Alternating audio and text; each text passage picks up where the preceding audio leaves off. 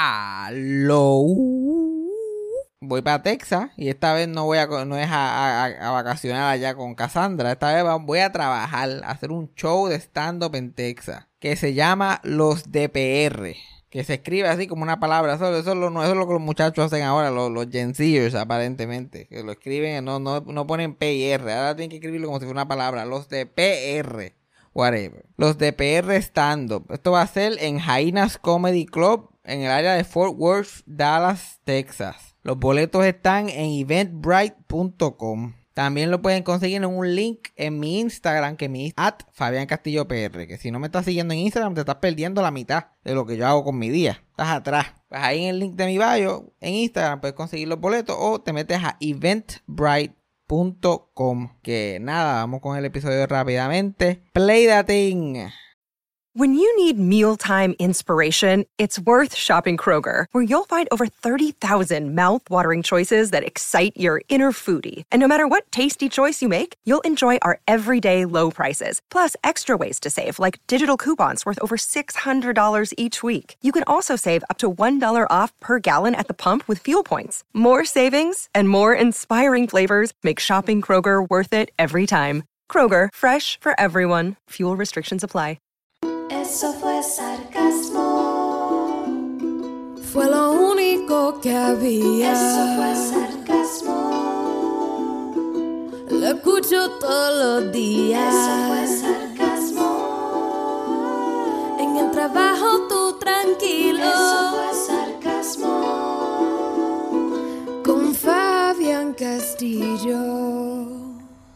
Bueno, vamos a ver cómo sale este podcast, que estábamos ahí bregando con los problemas técnicos y las cosas, porque es que nosotros dos, ingenieros aquí bregando con esta mierda, dos ingenieros. La gente, la gente dice, oye, esta gente de verdad que son bien brutos, estos dos, como que eso Pero ustedes no saben, ustedes no saben lo difícil. Ustedes saben lo difícil. Yo estoy aquí con, con una computadora viejísima y la de Cassandra yo creo que es más vieja todavía. Estamos aquí con los picapiedras Muchos hacemos, muchos hacemos que este podcast se escucha cabrón. Para lo que es, para lo que nosotros, para lo que nosotros usamos, se escucha cabrón. Nadie, se puede quejar nunca. Ay, Dios, vamos a ver cómo come. By the way, primero que nada, esta semana no tengo la energía que tenía la semana pasada. Así que no esperen mucho. Ya la descarga de Ojeda pasó. Todavía están recogiendo los escombros allá en Orlando, en Orlando, Florida, de la bomba. El desastre. Es que mi, mi mamá esta semana estuvo, eh, lleva, estuvo la Semana Santa con, con, mi familia allá en Florida. Estaba con, mis dos hermanos y con mi papá. Estaba todo el mundo menos yo. Ajá, exacto, exacto. mi mamá probablemente extrañándome porque me, acuerdo que en el fin de semana me envió un video y todo, como que, ah, solamente faltas tú aquí. Qué sé yo, yo me imagino. Yo me imagino ese lunes por la mañana, vamos, vamos a poner a, vamos a poner a FJ en el podcast para sentirnos todos unidos. Uy. Bueno, es mi, tío me llamó de sobre el podcast y yo como que, ah, ¿te gustó? Y mi tío no importa nada mayormente. Dice, sí, sí me gustó. Y él como que sí me gustó, pero, Sacho, él, hasta pateó. Imagínate, para que mi tío patee, para que mi tío patee. Él estaba flinching durante, durante escuchándolo. Y yo, ay, bien, te, estás poniendo débil, te estás poniendo débil ya. Exacto, es eso, se está poniendo débil. No es que ni nada. Que se, se, está poniendo viejo, se está poniendo viejo ya. Eso, pero, pero no pueden esperar ese nivel de encabronamiento esta semana. Ya yo de, despojé los demonios, despojé los demonios. Mi vida sigue siendo una mierda, pero pues estoy, tratando de ya yo ni trato ni de meterme a Twitter para no encabronarme, porque si no, fíjate, con, cinco, tú, lees cinco tweets y te da para hacer cinco podcasts encabronados de lo bruta que es la gente. Pero no, no, no, no estamos, no estamos para eso. Yo estoy tratando, mira, de poner mi vida como que on track. Aquí tratando de, de poner las cosas como, como son. Cuesta, pero estoy ahí, voy en el proceso. Llevo ya, creo que son como seis semanas sin comprar un nude. Como seis semanas. Eso, eso es un récord. Eso es un récord. Pero la vida me está probando porque ya el teléfono mío se jodió. Ah. Porque me puse a, El primer día que me ponga a buscar porno de gratis, cojo un virus en, el, en el iPhone para que tú veas lo, lo, lo fuera de práctica que yo estoy. Lo fuera de práctica. Para que tú veas, yo como que, coño, culonas en mi área. Yo no sabía que en mi área habían tantas culonas. Cuando vine a ver, Pero lo lindo es que el virus está ahí, pero está esperando ser activado. Ajá. ¿Usted cree que yo soy pendejo? Ahora, tengo un virus en el, en el, en el teléfono, en el iPhone, y se pasa eh, enviándome alerts en el calendario por alguna razón. Oh. Mi calendario, como que tienes un virus, favor de poner bla bla bla, de hundirte al botón. Y yo, like, no, no, no, no, no, no. No, no, no, no. Yo no, creo, yo no creo que el iPhone me vaya a alertar a mí por el calendario. Y, y, y cada vez cojo un emoji diferente el virus para ver, para ver si yo, si yo muerdo como con cualquier virus. Es como que, mira, a favor, qué sé yo qué más. Y me sale alertas cada cinco minutos. Cada cinco minutos me sale una alerta de, una mierda. Aviso, tu iPhone ha sufrido severos daños. Saludos, aviso, cada, cada, cada cinco minutos. Y mira, to- y mira todos los emojis diferentes. No sé si lo puedes ver ahí. De momento sale un cajo, una gatita, un corazoncito. Al lado de ese mensaje, un emoji diferente cada vez. What the fuck? Actually, a mi coworker le pasó eso y tuvo que ir a T-Mobile o whatever. Pues ya sabe lo que estaba haciendo. Estaba buscando culonas en su área, probablemente. Ya sabe lo que estaba haciendo. Pero yo, mira, eso, lo, eso no, me ha, no me ha descarrilado. Uno, porque estoy creando fuerza de voluntad. Dos, porque no tengo chavo. Pero bueno, vamos por ahí, vamos creando la costumbre. Vamos creando la costumbre poquito a poquito. Porque hasta, hasta, hasta mi vida romántica la, la estoy poniendo, ya está, ya está set in motion. Ya tengo que hace Uh, tiempo que no hago un date de mi vida romántica y la gente de vez en cuando me escribe, oye, mira, ¿y qué ha pasado? Cuéntame, cuenta algo allí en el podcast, que no todo puede ser tus abuelas, ¿qué está pasando contigo? y yo haciéndome loco, como que la cosa no es conmigo. Pues Porque que mi, mis relaciones, mis relaciones así oficiales tienen que estar bajo el Witness Protection Program. Porque como Sí, que te- like, sí. tú la puedes culpar, tú la puedes culpar a ella. Like, ¿Quién la puede culpar? Genuinamente. De ahí, por Dios. Si, va, si, si una mujer va a estar como alguien como yo, tiene que ser en el down low. Bueno, la gente en el down low mira, miran para abajo y la ven a ella. Que imagínate tú. Imagínate tú. Like, todos con, como, con, con lo estúpida que es la gente. Hay que, hay que tener eso, mira, eso va, eh, eh, lo más, en lo más profundo bajo tierra. Yo no la culpo porque imagínate, imagínate tú, esta pobre mujer, este, decirle a su madre, y él sabe cómo son las madres, oye, cuéntame, y está saliendo con alguien, ¿quién es esta persona? que ¿Cómo, cómo es él? Dame ver una foto. Oh. Esa pobre mujer respirando profundo. Y ella como que, y la mamá como que, ¿qué pasó? Ay, que no, no sale bien en la foto. Y ella como que sale bien en la foto, eso es lo triste. Eso es lo triste, que sale mejor de lo que se ve. Eso es lo triste. Ay, ¿y cómo es él? ¿Cómo es él? Pues mide 5'2, tiene el pelito así, tiene así, tiene uno, uno, uno, unos macajones en el pelo, el pelo son unos macajoncitos. Eh, tiene una la voz es bueno dame con eh, y el, eh, eh, oye bajito pero es fuerte. Pues no, flaquito tiene una vajiga bien grande. Ah, no hay forma no hay forma de describirle no hay forma de describirme a nadie ah pero coño y la mujer va a estar coño pero qué feo ese muchacho porque lo que van a describir se lo van a imaginar peor se lo van a imaginar peor que lo que es pues él tiene los brazos flacos y las piernas, pero tiene una vajiga, es chumbo, pero gordo a la vez. Tiene, tiene, no, tiene, no tiene casi pierna, pero tiene más cara que un peso en chavos prieto. Este, y ella, pero coño, pero qué feo ese muchacho. Está desfigurado. Yo espero que tenga chavo. ¿Qué hace él? Pues, ¿cómo te digo? Este, él es comediante. Ah, tiene comediante, pues debe tener chavo. Pues, está cogiendo desempleo. Este, vive en un apartamentito ahí de lo más trilly. Hace un podcast. que Lo que hace es hablar mierda ahí. que- ¿Cómo una mujer puede hacer- tomar esta descripción y hacerla pública? Pero es que ni yo, ni yo. Y no, No es que yo tenga baja autoestima. Yo no tengo baja autoestima. Yo me reconozco. Yo me reconozco. Eso es que es una, difere- una diferencia ahí. Yo no le voy a, yo no le voy a exigir a una mujer que, que, que, que salga conmigo públicamente. Eso no se, eso no se hace. Eso no se hace. Las mujeres la pasan mal anyway ya en este país. Ay, A Dios tener mío. que andar con alguien tan lindo como yo. Y digo, como, ah, ok, eso es feo y no tiene donde caerse muerto. ¿Y qué es lo que tiene este? ¿Qué es lo que tiene este muchacho? ¿Es gracioso? Sí, sí, él es bien gracioso. Like, súper gracioso una cosa. Bueno, cansa. Él- él cansa eventualmente. Pero, güey, pero, pero es buena gente. Oye, súper buena gente, súper buena gente. Cuando dice ponerse insoportable, like, no hay nada, hasta en personalidad. es como que hasta en personalidad estamos bien limitados de lo que se puede decir. Eh, you know, eh, la mayoría del tiempo es bastante, you know. Se puede hablar con él, es entretenido, me entretiene, me entretiene con sus cosas. Me imagino que debe, eh, la, la mamá tratando de entender todavía, me imagino que debe de chichar cabrón, pero una cosa, pero que te vira como media. Por lo menos él deja que yo haga outsourcing a otra gente, por lo menos. Él, él deja que yo vaya, que yo tenga freelancing con otras compañías en ese departamento. Chacho, si uno se pone de real, yo, no- yo me pongo realmente a pensar, yo, no hay forma. So, los romances míos yo tengo que ma- mantenerlos privados. Porque por, por el bien de ella ahí, como a mí no me molesta tampoco, porque a mí, a mí me encanta andar por el mundo soltero. Sí, sí. No tener ninguna responsabilidad, nada que decir, nada que hacer. Prende a la, saca a la gente de quicio por lo que veo, porque todo el mundo estaba, todo el mundo tiene un conspiracy TV de que- que- cuál es mi vida romántica. Por lo menos de mis amistades y pendejas, todo el mundo tiene un co- conspiracy TV. Ese Freddy está, ese Freddy está loco por saber qué es lo que está pasando. Está loco. Oh, Dios mío. Y yo estoy seguro que él debe tener ahí fotos así en una pared, como que no, es fulanita, es esta, es la otra. Como si fuera un crimen.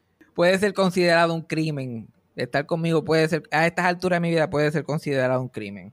Pero la estoy pasando bien por lo menos, la estoy pasando bien. Ahora que cuando más, cuando, cuando más odio estoy en todo lo demás, por lo menos mi vida romántica está, está interesante. Ahora la cosa es, no, porque a mí no me preocupa que la gente, porque la gente es bruta, la gente no se entera, pero mi mamá, mi mamá es una investigadora privada. Mi mamá se entera de las cosas. Ajá. Mi mamá, yo he sabido como que estar en una relación por, por tiempo y callado, nunca digo nada, qué sé yo, qué más. Y después de casi un año decir, ah, pues yo tengo una novia, qué sé yo, qué más. Y mi mamá como que fulanita de tal, ahí, nombre y apellido. Y yo, "Ah, ¿cómo carajo tú sabes eso? Y yo, pues, la vi, ella veía los likes míos en Facebook y miraba las gordas. Eh, ¿cuál, es la, ¿Cuál es la gorda que le da like a todo lo que te pone? Oh, mírala aquí, fulanita. Entonces ahí, si se puede, ahí investigando puede, puede, puede llegar ahí. Pero, pues, aparte de mi mamá, no me preocupa. Yo creo que a mi mamá tampoco le importa ya a estas alturas. Estoy muy Sí, viejo para que a la gente le importe. Sí, no, pero yo no puedo tener las cosas de una relación tradicional. Yo no puedo tener las cosas de una relación tradicional. Like, eso de conocer a la familia de ella. Empezar por ahí, esa tortura china. Después, la peor tortura de todas, que ella conozca a la familia mía. No, no, no, no, no. Eso, eso es, eso es tortura. Yo no sé ni por qué la gente se somete a eso. Eso de casarse, eso como que la gente. no es- casarse, lo malo no es estar casado de una persona, no estar casado con una persona. Lo malo es tener que hacer una fiesta y declarar el amor públicamente frente a todo el mundo. Yo me imagino tú, yo es que yo me imagino tú. Frente de todo el mundo. Uy, no, una boda para mí es lo más, like, el nightmare más grande. Esa es mi Ay, pesadilla. Dios mío, y tú te imaginas, y tú te imaginas de que tu mamá te quiere hacer una boda, que se entusiasme y tú, sabes, y tú por, y tú por complacerla, no, pero yo ahorita pero tú por complacerla tú, you go along with it. tú pues me jodí, me jodí. Pero no sabes, pero no sabes lo que dice, pero cuando ese día llegue y tu papá está allí llorando, no te, ha- no te, no te ha llevado al altar todavía y ya está llorando. Mi, mi país, mi país, obviamente, pero mi país ya me conoce demasiado. Ella sabe que primero sería una bridezilla.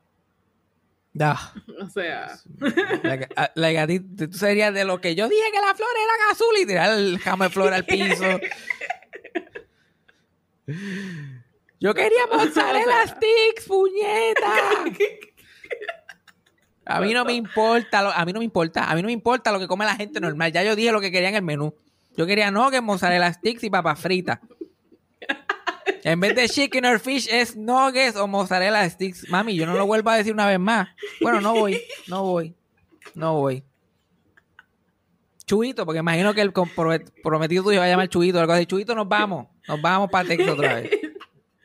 chuito, ay Dios, es que, mira. Le, ¿tú le crees va a llamar soy? Chuito y va a ser y va a ser un inmigrante de algún de algún eh, de algún otro país que está buscando la residencia. Y tú como Chuito pues te jodiste, vas a tener que volver para Yugoslavia, donde sea que tú vienes. Porque yo no pienso comer comida que a mí no me gusta. en mi boda. Ay, Dios mío. Y después decir los vows ahí al frente de todo el mundo también. ¿Qué, tú, qué uno dice ahí? ¿Qué uno Yo dice? prometo, y cosas que son embustes, cosas que son embustes. Yo prometo amarte, sobre todo, ah, aunque sobre cualquier cosa. Yo, cabrón, lo único que tiene que hacer es pegarme un cuerno. Eso es lo único que tienen que hacer para yo irme para el carajo. Ese debería ser, ese debería ser el bow tuyo. El bow tuyo es, mira, yo soy ride or die, pero pégame un solo cuerno y tú no exististe nunca en mi vida. Yo no sé quién tú eres. Ya está, ese es el bow. Y el sacerdote como que, ¿y tú? ¿Tienes algo más que añadir?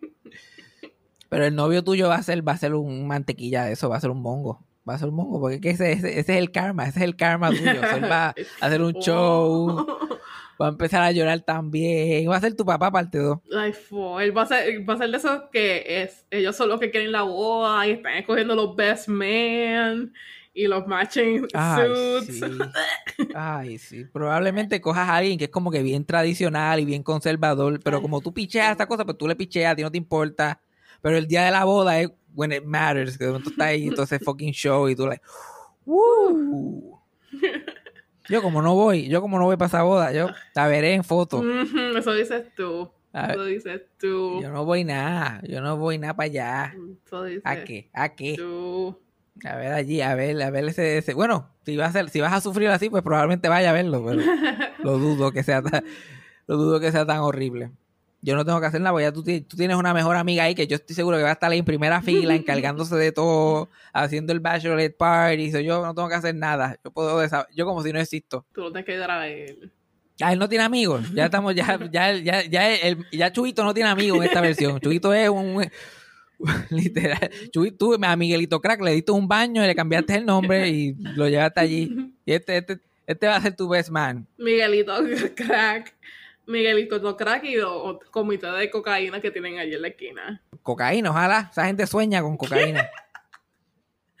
A ver, sueñan con cocaína. Eso ya quisieran ellos.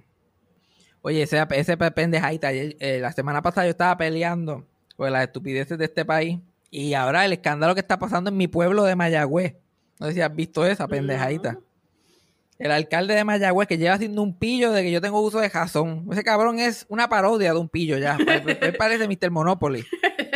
Por fin, por fin ahora lo están, le están cayendo todos los chinches encima, por fin, al cabrón ese. Y la, y la cosa está apretada, apretada. Pero ya tú verás que no va a ir preso nada. Porque como siempre, se van los, los asistentes, se va to- todo el mundo en el staff, menos él, él no sabía. Él no sabía, exacto. Una esquema de corrupción a ese nivel de grande y él no lo sabía. Y no va a renunciar. A mí me han votado por menos. A mí me han votado por menos. Y él con esa cara de lechuga que él no sabía. Y yo, ya con eso nada más, te tienes que ir para el carajo porque tu trabajo es administrar el fucking pueblo que estabas haciendo tú. exacto. Que ni sabía. ellos mismos admiten, no, yo no tengo nada que ver con eso. Yo, yo voy a las fiestas patronales nada más. Yo escojo las bandas, las orquestas. Eso es lo que hago yo. Yo no sé nada de eso. Pues mira, el, chi- el chisme es que aparentemente eh, Guillito hipotecó a Mayagüez completo. Para que le dieran un montón de chavos ahí. Bueno, que eso hasta, hasta, hasta la casa de mi abuela yo creo que se fue a embrollar. ¿verdad?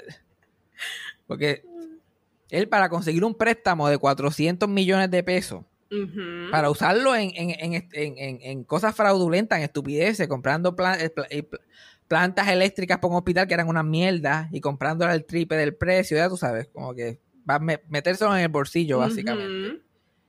Él usó de, cola- de colaterales, ¿qué se llama eso? De Ujú. collateral. Ajá.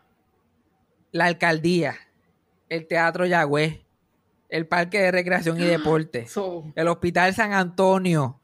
Bueno, y yo, y, y bueno, y yo me acuerdo cuando yo me reía porque mi abuela Socojo decía que si no, este, si no limpiaban la tumba de mi abuelo, el quillito se quedaba con ella. Yo no sabía la razón que tenía. exacto. Si, si, si, si, si- si hipotecó un fucking este hospital, que lo haga con un cementerio, no quiere decir nada. Que, mira, yo te doy este cementerio por par de pesos. Ay, Dios mío. por 400 millones. Un, un pueblo que está en déficit y que el budget es como 50 millones al año. ¿Cómo carajo ellos van a pagar eso? So, básicamente vendió todo eso ya. Ujú. Lo regaló.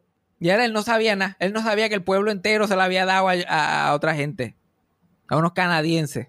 Él, él no, él no se había enterado y no, y no va a renunciar porque yo no lo sabía. ¿Qué carajo, ¿Qué carajo haces tú allí? Exacto. todos los alcaldes son iguales, todos, igual que todos los gobernadores, todos los alcaldes Sí, sí. son iguales. Eso, eso, es- eso que él, que él Por eso es que ellos mismos se sorprenden cuando la gente los va a meter preso, porque yo, pero esto fue, esto fue lo que yo, esto es lo que yo llevo haciendo todo el tiempo. Esto fue lo que me enseñaron a mí en el trabajo, en escuela de alcalde, esto fue lo que me enseñaron. en el training. No puedes hacer esto, no puedes hacer lo otro, no puedes hacer esto, no puedes hacer esto. Y él como, ¿y qué se supone que yo haga? ¿Para qué carajo voy a ser alcalde? Él no entiende, él no entiende por qué. Él pensaba que él era el faraón de, de Mayagüez. Porque en, Mayagüez lleva siendo popular toda la vida. Yo creo que Mayagüez lleva siendo popular más de 100 años. Desde que se fundó el fucking Partido Popular Democrático, esos cabrones han llevado ganando. Like, Guillito, que es el, el actual alcalde, es alcalde desde que se murió, el alcalde pasado, como los reyes. Ajá, sí, sí. Desde que se murió Benjamin Cole, él era como que el vicealcalde y él tomó la posición y siguió por ahí para abajo y lleva ya casi 30 años ahí aceptado. Dios mío. Y aquí hay una conexión Castillo en toda esta pendeja. Oh. Porque el alcalde antes de, de Guillito era Benjamín Cole. Y Benjamín Cole, la mano derecha de Benjamín Cole, se llamaba eh, Eusebio Castillo. El hermano de mi abuelo. Oh, Dios. Traicionando a la familia, ni que popular, Ni que popular. popular. Mira para allá. Qué pantalones. Y, y, y- y él fue, él, él era, él era el Smithers. Benjamín Cole era Mr. Burns y él era el Smithers. Entonces, olvídate, él casi el, el vicealcalde de allí de, de, de Mayagüez por un montón de años. Tiene hasta una calle con su nombre. O sea, ese tío mío tiene hasta una calle con su nombre. Ok. Y cuando mis cuando mis papás y, y mi- y mis tíos eran chiquitos, like, él, él era el- ellos se sentían como los dueños de Mayagüez. Que imagino. Ach. De los tra- eh, trabajos en verano, todos los veranos ellos tenían trabajo de verano en el municipio, siempre cualquier actividad ellos eran los primeros en fila, bueno, ellos eran ahí.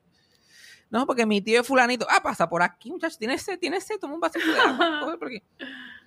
Y mi abuelo PNP toda la vida, pero Qué los beneficios, los beneficios de, de- de estar ahí involucrado con los populares también se comían. Exacto. Es que las cosas de gratis valen más. Las cosas que son gratis valen más. Ah, se sienten mejor, definitivamente se sienten más ricos. Pero pues, estoy seguro que no le va a pasar nada a, a ninguno de estos. Se van a ir como siempre los lambones. Los lambones se van en el ajuste. Y Guillito, bien, gracias. Esta, esta es mi predicción.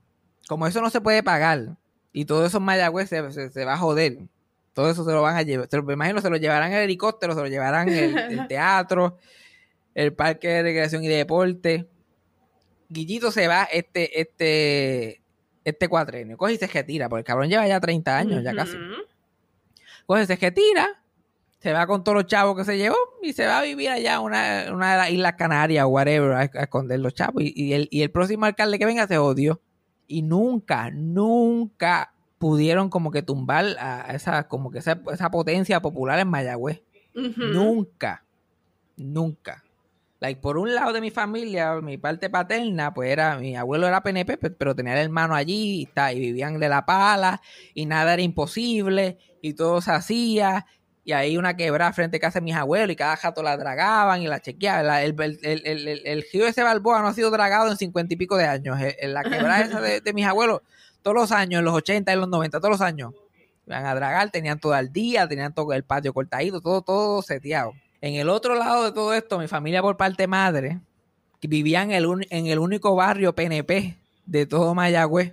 Of course. Y se notaba porque, nun- porque nunca tenían agua. Mi familia no tuvo agua por años. Uy. Y el alcalde como si, el alcalde como si nada, muerto y Guillito y Benjamín Cole y todos muertos y podridos. Como si Río Caña no existiera. Porque Río Caña era, era el único sitio que salía PNP todas las, todas las elecciones. El- pero hay que dársela a los PNP porque eso, eso, el, otro abuelo mío que eso sí que no se vendía por nada. Era haciéndole campaña a los PNP, haciéndose portavoz, el, mejor amigo de él era el portavoz del barrio. Decían a tu boca apoyando candidatos PNP que sabían que no iban para ningún lado. Ellos, ellos lo daban todo, lo daban todo, todos los cuatrenios. Que lo fácil que, lo fácil que hubiera sido virarse. Como que virarse, au- aunque ni, lo, aunque ni lo haga, aunque vayas y votes PNP, pero, pero di que vas a votar popular para que te arreglen eso ahí. Por lo menos. Pero algo. ni eso, hay que dársela, aquellos ahí fieles, fieles, como tiene que ser. Y así, así le metieron por años. Y Río Caña, que es la cuna de Eugenio María de Hostos, que hay hasta un museo de, donde Eugenio María de Hostos nació, hay un museo allí al lado de casa de mi abuela, sin agua, Sin agua. sin agua y y nadie que los visite, porque quién se va a meter en ese, en ese cubujón en el mundo. Las guaguas escolares se quedaban allí, se iban por los bajancos. Esa, esa es la- para que tú veas la- lo, que es, lo que son los alcaldes. Ellos son los, los reyes de los pueblos, ellos deciden quién, quién vive bien y quién no. Todo es, es la mafia, básicamente la mafia. Pero es que esos candidatos a, a alcaldes Mayagüez eran malísimos. Cuando yo era chiquito, esos alcaldes eran malísimos. Los candidatos PNP, Ajá. Yo me acuerdo de uno en el 2004, se tiró 2004 y 2008 por ahí más o menos, que ese era el tiempo que yo me metía en esas caravanas, en esos Sí. picales allí, a acabar con el mundo. Y la gente fiel, ¿sabes? Que la gente fiel, la gente PNP y pues, chacho, salía el, el candidato a alcalde y la gente miraba para el otro lado. Ay, Dios mío, este cabrón. El tipo se parecía a Shrek. Oh, El tipo no. se parecía a Shrek y hablaba y, hasta- y hasta se babiaba, como que cuando hablaba. Este era el tipo que tenía Mayagüez, se llamaba Santos Vélez. Yo, porque Mayagüez, este- ahí en el micrófono y todo el mundo, ay Dios mío, este cabrón, sáquenlo, sáquenlo, sáquenlo. Básicamente, si tú quieres este sacar chavo por una campaña y como que conocer a los candidatos PNP, tú te, tú te tiras alcalde de Mayagüez porque vas a hacer la gira y vas a hacer todas las cosas, pero no te preocupes porque no vas a ganar. Ajá. Que, que la fama, la fama. Más. Sí, tú vas a pasarla bien, a ser famoso por dos o tres días, eso, eso es todo. Eso es todo. Yo me acuerdo esa vez que fue a ese sitio que, que, que era un cierre de campaña que hicieron en Mayagüez. Estaba Santos Vélez allí escupiendo por todo el micrófono, siendo un salvaje. Y estaba Rosselló, la Rosselló padre. Y estaba Carlos Romero Barceló, que actualmente se estaba muriendo en un hospital que no se acaba de morir. Entonces, eso tiene más vida que un gato. y estamos, este, me acuerdo que se acabó. Se acabó la, la actividad y se había ido la mayoría de la gente. Eso estaba bastante vacío. Y mi mamá se había quedado. Mi mamá estaba mi mamá, yo chiquito. Y como que una prima de mi mamá que tenía como 16, que tenía 16 años para ese momento. Era una chamaquita. Mi mamá, que tenía como Ujú. 30 y pico, y yo, chiquito, voy a tener como 11 años. Y estamos caminando y yo pienso en esta hora y yo digo, Dios mío, señor, la gente, que, que loca, las cosas que uno se da cuenta después que en la adultez. Vamos caminando así en silencio, like todo desierto. Estas dos mujeres jóvenes y yo caminando y qué sé yo. Y de momento, de la nada, como que detrás de un cajo, aparece Carlos Homero Barceló. De la nada. No, y nos coja, digo, yo, ya, bueno, y, se- y mi mamá bien contenta y se la saludaron y se pusieron a hablar y qué sé yo qué más. Y el ahí salapastroso con ellas dos. Y yo allí estorbando. claro. Yo allí en el medio. Yo, yo de chaperón. Y él, él me, mir- me- mirándome mal, mirándome mal. Y yo pienso ahora, ¿qué hace un ex gobernador caminando por un parking? Saliéndose detrás de cajo. Like, el cajo de él no está estacionado allí. Mm, Ese hombre se supone que tenga escolta. Sabrá Dios lo que Se supone que haya gente alrededor de él. No, él simplemente salió de la nada allí. Y yo. Yo probablemente vio a mi mamá allí de lejos. Mm, Cuando estaba hablando allí en la tarima, la miró y le vio que no, que, que no había otro hombre al lado. Y, mm, y vio su, lo, lo fiel que ella era. Y yo, chacho, esta se va. Y mira, Esta se va. cop blocking. Él podía haber sido tu padrastro. Y yo con blocking. No, pero mi, pero mi, pero mi, chacho, hubiera sido mi padrastro y tuviera por lo, tuviera chavo por lo menos. Estaría, estaría allí en el hospital rezando, Dios mío, este hombre no se muere, este hombre no se muere. Pero, pero yo no hubiera pasado una como quiera, porque mi mamá, estoy seguro que mi mamá no, no, no pensó nada malo de eso ni, para nada. Exacto. De que él se quedó, él se hubiera quedado por yo como quiera, mi mamá, like, ah, sí, ok, pues mira, pues me voy, qué sé yo, y siguió. Para nada, no le dio break para nada. Pero te hace pensar como que si eso es, si ese era el, el modus operandi de Carlos Romero Barceló por muchos años.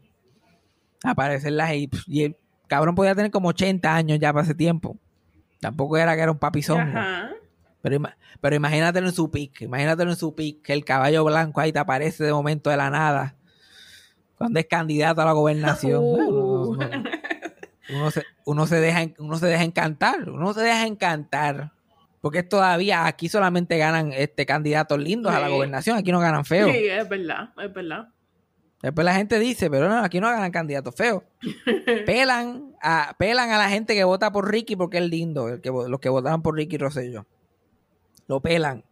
Pero después por el otro lado están, ay Dios mío, ese Alejandro García Pa- Padilla, qué bueno está. En este país yo creo que lo- los independentistas son un, un mit- un mito. No existen. Aquí solamente hay PNP, PNP haciendo el ridículo y melones. Aquí no hay más nada. Melones y PNP. Por eso que este país se está hundiendo cada vez más. Y, y hay, hay, un, un- hay un debate ahí que se puede hacer de qué es peor, un PNP o un melón. Porque a mí un melón es peor que un PNP. De verdad. Por más mierda que yo hable de los PNP y lo más ridículo que sean, like, un melón es muchísimo peor que un PNP. Y un popular también. Ujú. Ay, no, yo creo en el, yo creo en el Hannah Montana Business Model, porque no está funcionando, cabrón. No, no. You get the best. Ese es el himno de Puerto Rico, ¿ok? Así que, por favor. Literal. Literal. Pero en vez de ser Hannah Montana cantando, es Luisito Vigoró. Mix it all together and you know we got the best of both worlds. Y después riéndose ahí al final. ¿Sí? Sí, porque tú le, tú le preguntas a él y él le encanta la colonia. Y él, no, yo, pues como yo, yo, yo me, a mí me ha ido bien. Yo, Claro. ah, wow. Y, hijo, de, hijo de alguien que ya tenía chavo. Y él se cree que el que el, el, el estatus del país tiene que ir de acuerdo a que le convenga más a Luisito. Obviamente. Esto es lo que esto, esto- bueno, como viendo cómo me ha ido a mí la cosa, yo pienso que estamos bien. It's El que no tiene chavo es porque no le da la gana, porque a mí mira, me ha ido de lo más bien. it's all about Luisito, ¿ok? Como él va a trabajar como mulo y tiene chavo ahora, pues. Él piensa que eso Ah, es chacho, ¿sabes? normal, normal.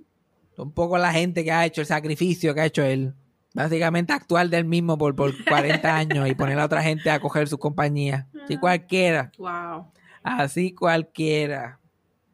Ay, a mí Luisito ya me cae hasta mal, ya yo lo tuve que dejar de seguir. Porque mira que Luisito Vigoró es alguien legendario en este país que, se- que, que, que, que la gente que tiene credibilidad, que la gente lo quiere, diferentes generaciones lo conocen todavía, Ujú. él está pegado. ¿Cuál es, cuál es- cuál es la necesidad de estar haciendo el ridículo? Mm. Ya tú eres famoso. Si fuera Juan, Manuel Lebrón, que de verdad se está quedando atrás, pues yo entiendo que te vistas, que te vistas de pavo en Thanksgiving y, y, y pendeja y, y haga el ridículo y brinques y bailes. Pero Luisito, ya tú eres mejor que eso, bendito. por No te pongas a hacer esas cosas. Por favor. No te pongas a hacer esas cosas. Estás dañando el legado. El tipo solamente cuando empezó la pandemia cogió un palo, literalmente un trago, y se sacó una foto con él y se fue viral. Ujú. Pero ahora está vistiéndose de mierda, bailando, brincando para arriba y para abajo. Uy. Deja eso, deja eso para Juan Manuel Lebrón, que lo único que le queda es Sugar que Yes. Lo único que él tiene es Sugar que Yes. Él es buena gente. ¿Y ¿Quién? ¿Quién es buena gente? Juanma. Juanma, ¿tú conoces a Juanma ahora? No me digas, ¿era uno- ¿de quién era novio él? ¿De tu tía o de tu Mi abuela? abuela, obviamente. De tu abuela, yo sabía, yo sabía. Yo, si hay un viejo que Cassandra tiene una buena idea de quién es, que era novio de una, de una de las dos. De la abuela o de la hermana. Parte del problema de por qué Juanma no tiene más como que seguidores en Instagram es porque Sugar, poner Sugar que Yes en un hashtag es como que difícil. Definitivamente. El hashtag, ¿cómo se escribe eso, Juanma? Yo no sé. Sugar que Yes, Sugar que Yes. No sé. Nunca tenía que escribirlo. Nunca tuve que escribirlo. Yo me acuerdo del Sugar que Yes, no me acuerdo de qué plan médico él anunciaba. No. ¿Te acuerdas de qué plan médico era? No. Uno siempre se acuerda de los viejos, nunca de los planes médicos. So que no funciona. No El anuncio, el anuncio ese de Chori Castro y la guagua, yo lo recito completo. Pregúntame de qué es el anuncio. Yo pensaba que era un anuncio de la ama. Otro. Otro Ay, más. legendario ese tipo. Espero que tenga un buen O día. sea, el actor de actores, ese cabrón. Otro más, y mondado la gita. Otro más. Porque los que guían la ama siempre están con una sonrisa de oreja a Ah, oreja. sí, sí. Y él está, él está a método. E- Y, y la vieja, espera, espera, ahí viene otro. Mira, mira. Y él como que, después que el Stone Double cogió como tres millas grabando ese anuncio. Chori, Chori, no, yo solo quiero apuntar el número de, ah, MCS Classic Care. Lo sé, cuando digo la línea me acuerdo. No, yo solo quiero apuntar el número de MCS Classic Care. Otro más. Chacho, pero ¿y qué tú me dices de ese anuncio de, Ata- de- de Atalanta? El jamón ese. ¿Tú has visto ese anuncio de la vieja con el Atalanta? Que ella, ella no entiende el concepto del jamón. Eso, eso es, eso es, eso no es un anuncio, eso es un piloto para una mujer que fue congelada por el gobierno de Estados Unidos en el 1936 y, y vuelve y la, la- la descongelan en el año 2004 cuando sea que ese anuncio salió y ya va a un supermercado mira nene y coge y le mete a alguien con la que me meta a mí con esa escoba para hacer una pregunta tan estúpida. Mira, nene, pero ¿qué es eso? Yo, ¿qué es eso? ¿Qué es eso? Longaniza, ¿no ves lo que tú nunca has jamón? ¿Tú nunca ido a una panadería, señora? Y mira, esto es jamón. en Y, oye, la verdad que Atalanta se ha botado. Atalanta se ha botado con esos paquetes y con esos jamones. Se ha botado. Ah, We love it. Si uno se pone a pensar todos los anuncios mierda que han habido en, en este país.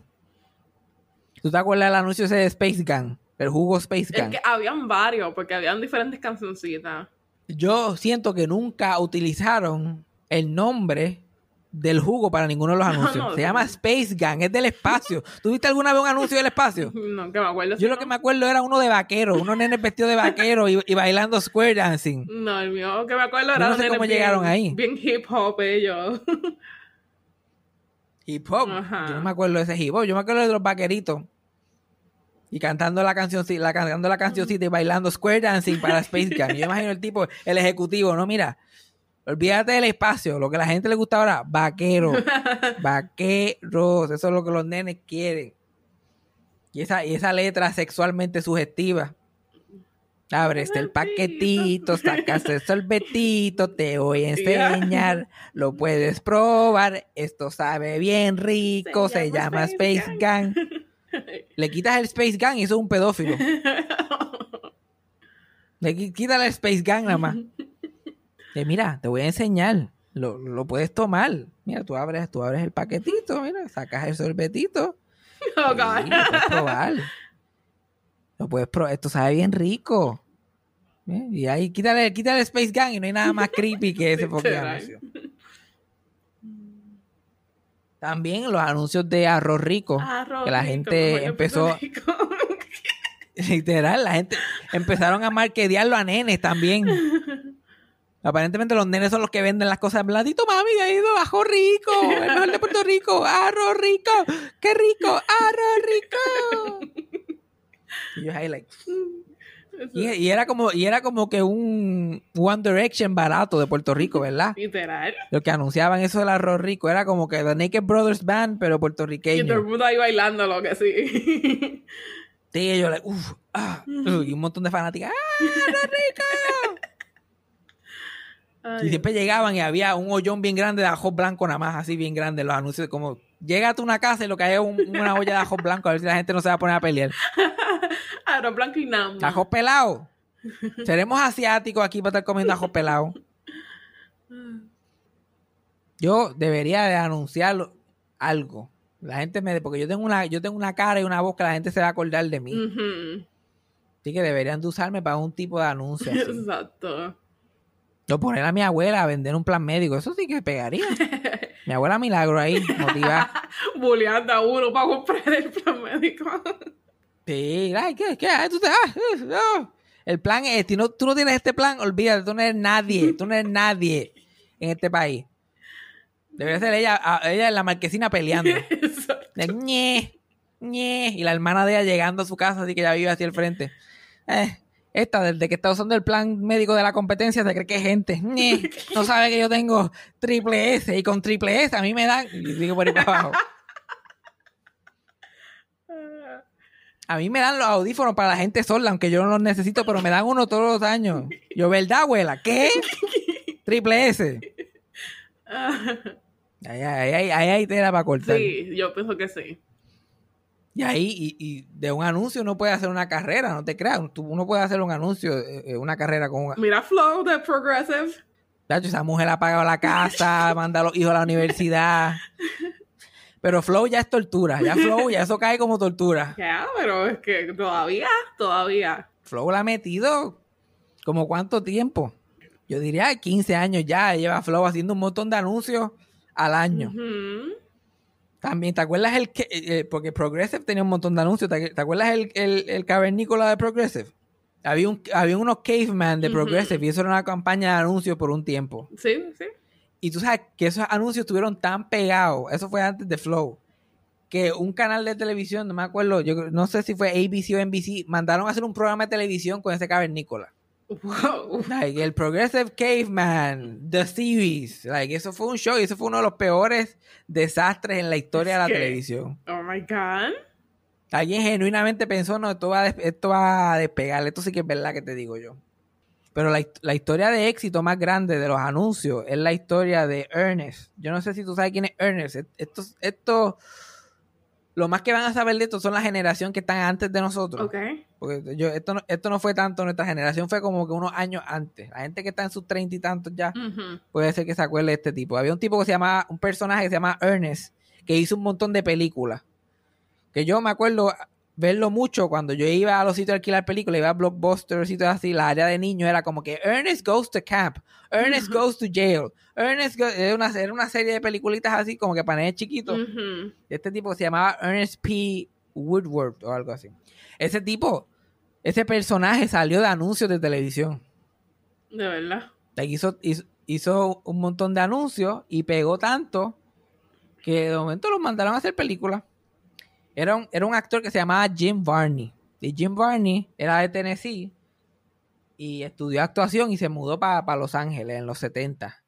Y trató de ser exitoso, este, trató de ser exitoso como actor y no le fue muy bien en los 70, como que audicionaba muchas cosas, nunca lo cogieron para nada hizo stand-up también para que la gente ahí, con eso, con eso la gente lo vio un poquito más, salió un par de programas haciendo stand-up y qué sé yo. Pero su carrera nunca despegó. Tuvo como siete años en Los Ángeles allí pasándola mal. Nunca consiguió un trabajo actuando, consiguió dos o tres cositas haciendo stand-up. Y eventualmente tuvo que, después de siete años, tuvo que regresar con el jabo entre las patas a, a Tennessee. Y como que pues, trabajar en otra cosa y olvidarse de sus sueños y qué sé yo. Y un día lo contratan para hacer un anuncio. Y él va y le hace un anuncio, era un anuncio baratito allí, que no tenía, no tenía ni un chavo prieto para el budget de este anuncio. Era para un parque de diversiones. Mm. Pero era un parque de diversiones que habían comprado a precio de pescado bombado y estaba hecho canto. Le llevaba cejado muchos años. Y el, el tipo que estaba, que tenía la cuenta de publicidad de la, de la agencia, le dijeron, mira, queremos un anuncio para para para para que la gente se entere de este parque, que está abierto, que vamos a hacer esto y esto, pero no podemos utilizar el parque porque está hecho canto. Tú puedes buscar una forma creativa de anunciar el parque sin que el parque se vea. Y lo puedes hacer por dos pesos porque no tenemos chavo. Y ahí entonces eh, audicionaron y Jim Varney este, cogió como que le dieron el papel de la persona anunciando el anuncio y el formato era con una cámara así eh, apuntando directamente a Jim Varney. Él iba a tener una conversación con alguien que estaba off camera. Ok. Es como si tú miras la cámara y la persona, la otra persona en la cámara, que se llamaba Vernon. Y es un bobolón así con una gojita y con un chalequito así de este mahón. Y el tipo está hablando, like, oh, Vernon, ¿tienes, ¿te enteraste de que el nuevo parque de diversiones va a tener esto? Y, va- y tiene ese acento de Tennessee bien, bien pronunciado. Y, y él lo actúa como es un tipo así bobolón casual de por allí. Tipo Hillbilly. Y él, ah, mira que Vernon, que si esto, que si lo otro, no te lo pierdas, el 26, bla, bla, bla. Y es lo único que sale en el, en el anuncio. Tiraron ese anuncio y ese anuncio pegó en Tennessee, porque era localmente de Tennessee solamente. Ajá. Jim, Jim Varney hizo como se- 60 pesos por este anuncio. Hizo el anuncio, el anuncio pegó en Tennessee, a la gente le gustó y otras marcas, como vieron que era bien barato producir esos anuncios, otras marcas empezaron a, a anunciarse cosas. So, él tenía una serie de anuncios con ese personaje y la camarita de él explicándole a Vernon cualquier mierda que la gente quería anunciar. Ok. Que yo creo que es la, la- yo creo que es la primera vez que hay un- una serie de anuncios que no son para el mismo producto. Ajá, sí, sí, o de la Era como- misma como- compañía técnica. Ajá, era el, to- el Toñito Cabanillas de Tennessee. Era como que no, que viste, viste la pizzería este uno que está en- ubicada en la calle tal de tal. Y ah, Vernon, no, y ahora las pizzas si las llevas y papá. Y Coca-Cola, y que si esto, y que si supermercados Econo, y que si lo otro, y que si papá, papá. Y de momento llegó el punto que en Tennessee habían anuncios del corrido uno detrás del otro. Oh my God. En, televisión en televisión decía, we'll be right back. Y después habían siete, siete Ernest ahí uno detrás del otro. Y el show volvía. Y el- el- los moles y los centros comerciales empezaron a invitarlo para que abriera cosas. Oye, tenemos a Ernest aquí para que abra, qué sé yo, la- el, el, el, el Borgers de Tennessee. Lo va a abrir Ernest y whatever. Y cuando él empezó a llegar a esos sitios, se, se formaban unos motines. ¿Qué cara? Como si, como si hubiera llegado One Direction allí, como si hubiera llegado los Jonas Brothers 2008. Era pandemonium allí, un desastre. Y, y siguió creciendo la fama allí, pero era local, localmente allí en Tennessee. Y en Tennessee no hay nada que hacer, solo la gente como que whatever. que alguien que sale en televisión va a salir en tal sitio, pues se forma, porque en Tennessee no hay nada que hacer. Hasta que lo invitaron a like, una de estas carreras de NASCAR que se va, que son nacionales. Ujú. En alguna cafetería lo invitaron a él. Y él llegó y, y otra vez se formó un motín. Y eso era, y eso era algo nacional, que se supone que la gente ni conociera, conociera quién era él. Pero tenía un, una fanaticada y la gente arrancándole la jopa. ¡Ay, Y habían unos ejecutivos de Disney allí. Y yo, like, ¿quién carajo es ese huele bicho allí que está, que la gente está volviendo loco? No, pues es un tipo que hace anuncios en este personaje así que se llama Ernest, bla, bla, bla. Y tú puedes creer que Disney dijo, yo quiero una película con ese tipo. y tenemos una película que se llama Ernest Goes to Camp. Y este actor que tuvo años sin hacer nada en Los Ángeles, tuvo que virar para atrás a Tennessee. De momento iba a protagonizar una película para Disney. Por estos anuncios mierda que le estaba haciendo, probablemente abochornado. Y después, qué remedio. Y salió una, creo que la primera se llama Ernest Goes to Camp. Y es bien tipo los tres chiflados, Sí, like, bien sí. car- es live action, pero bien cartoony, like, le caen cosas en la cabeza. Es el chavo del 8 type bullshit. Yeah, yeah, yeah, me imaginé. Y los nenes, olvídate, se los saltan. Y como la película este, la hicieron con bien poco presupuesto, porque entonces le dan, le dan la Disney da la oportunidad a esta gente a hacer la película y contrata como director el tipo que estaba haciendo los anuncios, que nunca había dirigido una película en su vida. Y como que te vamos a dar estos chavos, tú haz esta peliculita aquí y mira a ver lo que hace. Y como ella estaba acostumbrada a hacer cosas buenas con bien poco dinero, pues se tiró esa maromita. Y como el presupuesto era tan bajito, olvídate, ya el primer día en el box office ya había hecho su, su budget dos veces. Dios mío. Momento, Ernest era lo más grande que había. Lo más grande que había en Hollywood. Y por ahí siguieron, hicieron, hicieron cuatro con Disney. Y cada una, el dinero iba bajando que recaudaban. Pero again, como el presupuesto era tan bajito, se seguía haciendo un montón de dinero. Sí.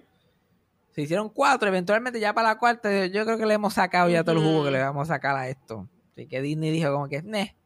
Entonces, entonces Jim Varney con, con- con el director, ellos dos, con el- los chavos que habían hecho con las películas, empiezan a producir películas ellos independientemente de Ernest y a sacarlas en VHS. Oh, Dios mío.